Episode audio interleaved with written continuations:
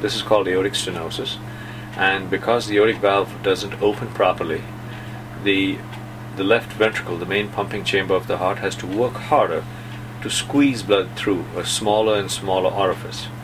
And eventually, when the valve gets really small, the left ventricle finds it difficult to cope and begins to fail.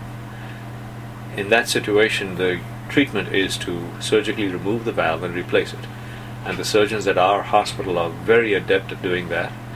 We have the only surgeon in Central Florida who's able to do it with a minimally invasive incision, a very small incision in the right side of the chest, which is a unique skill.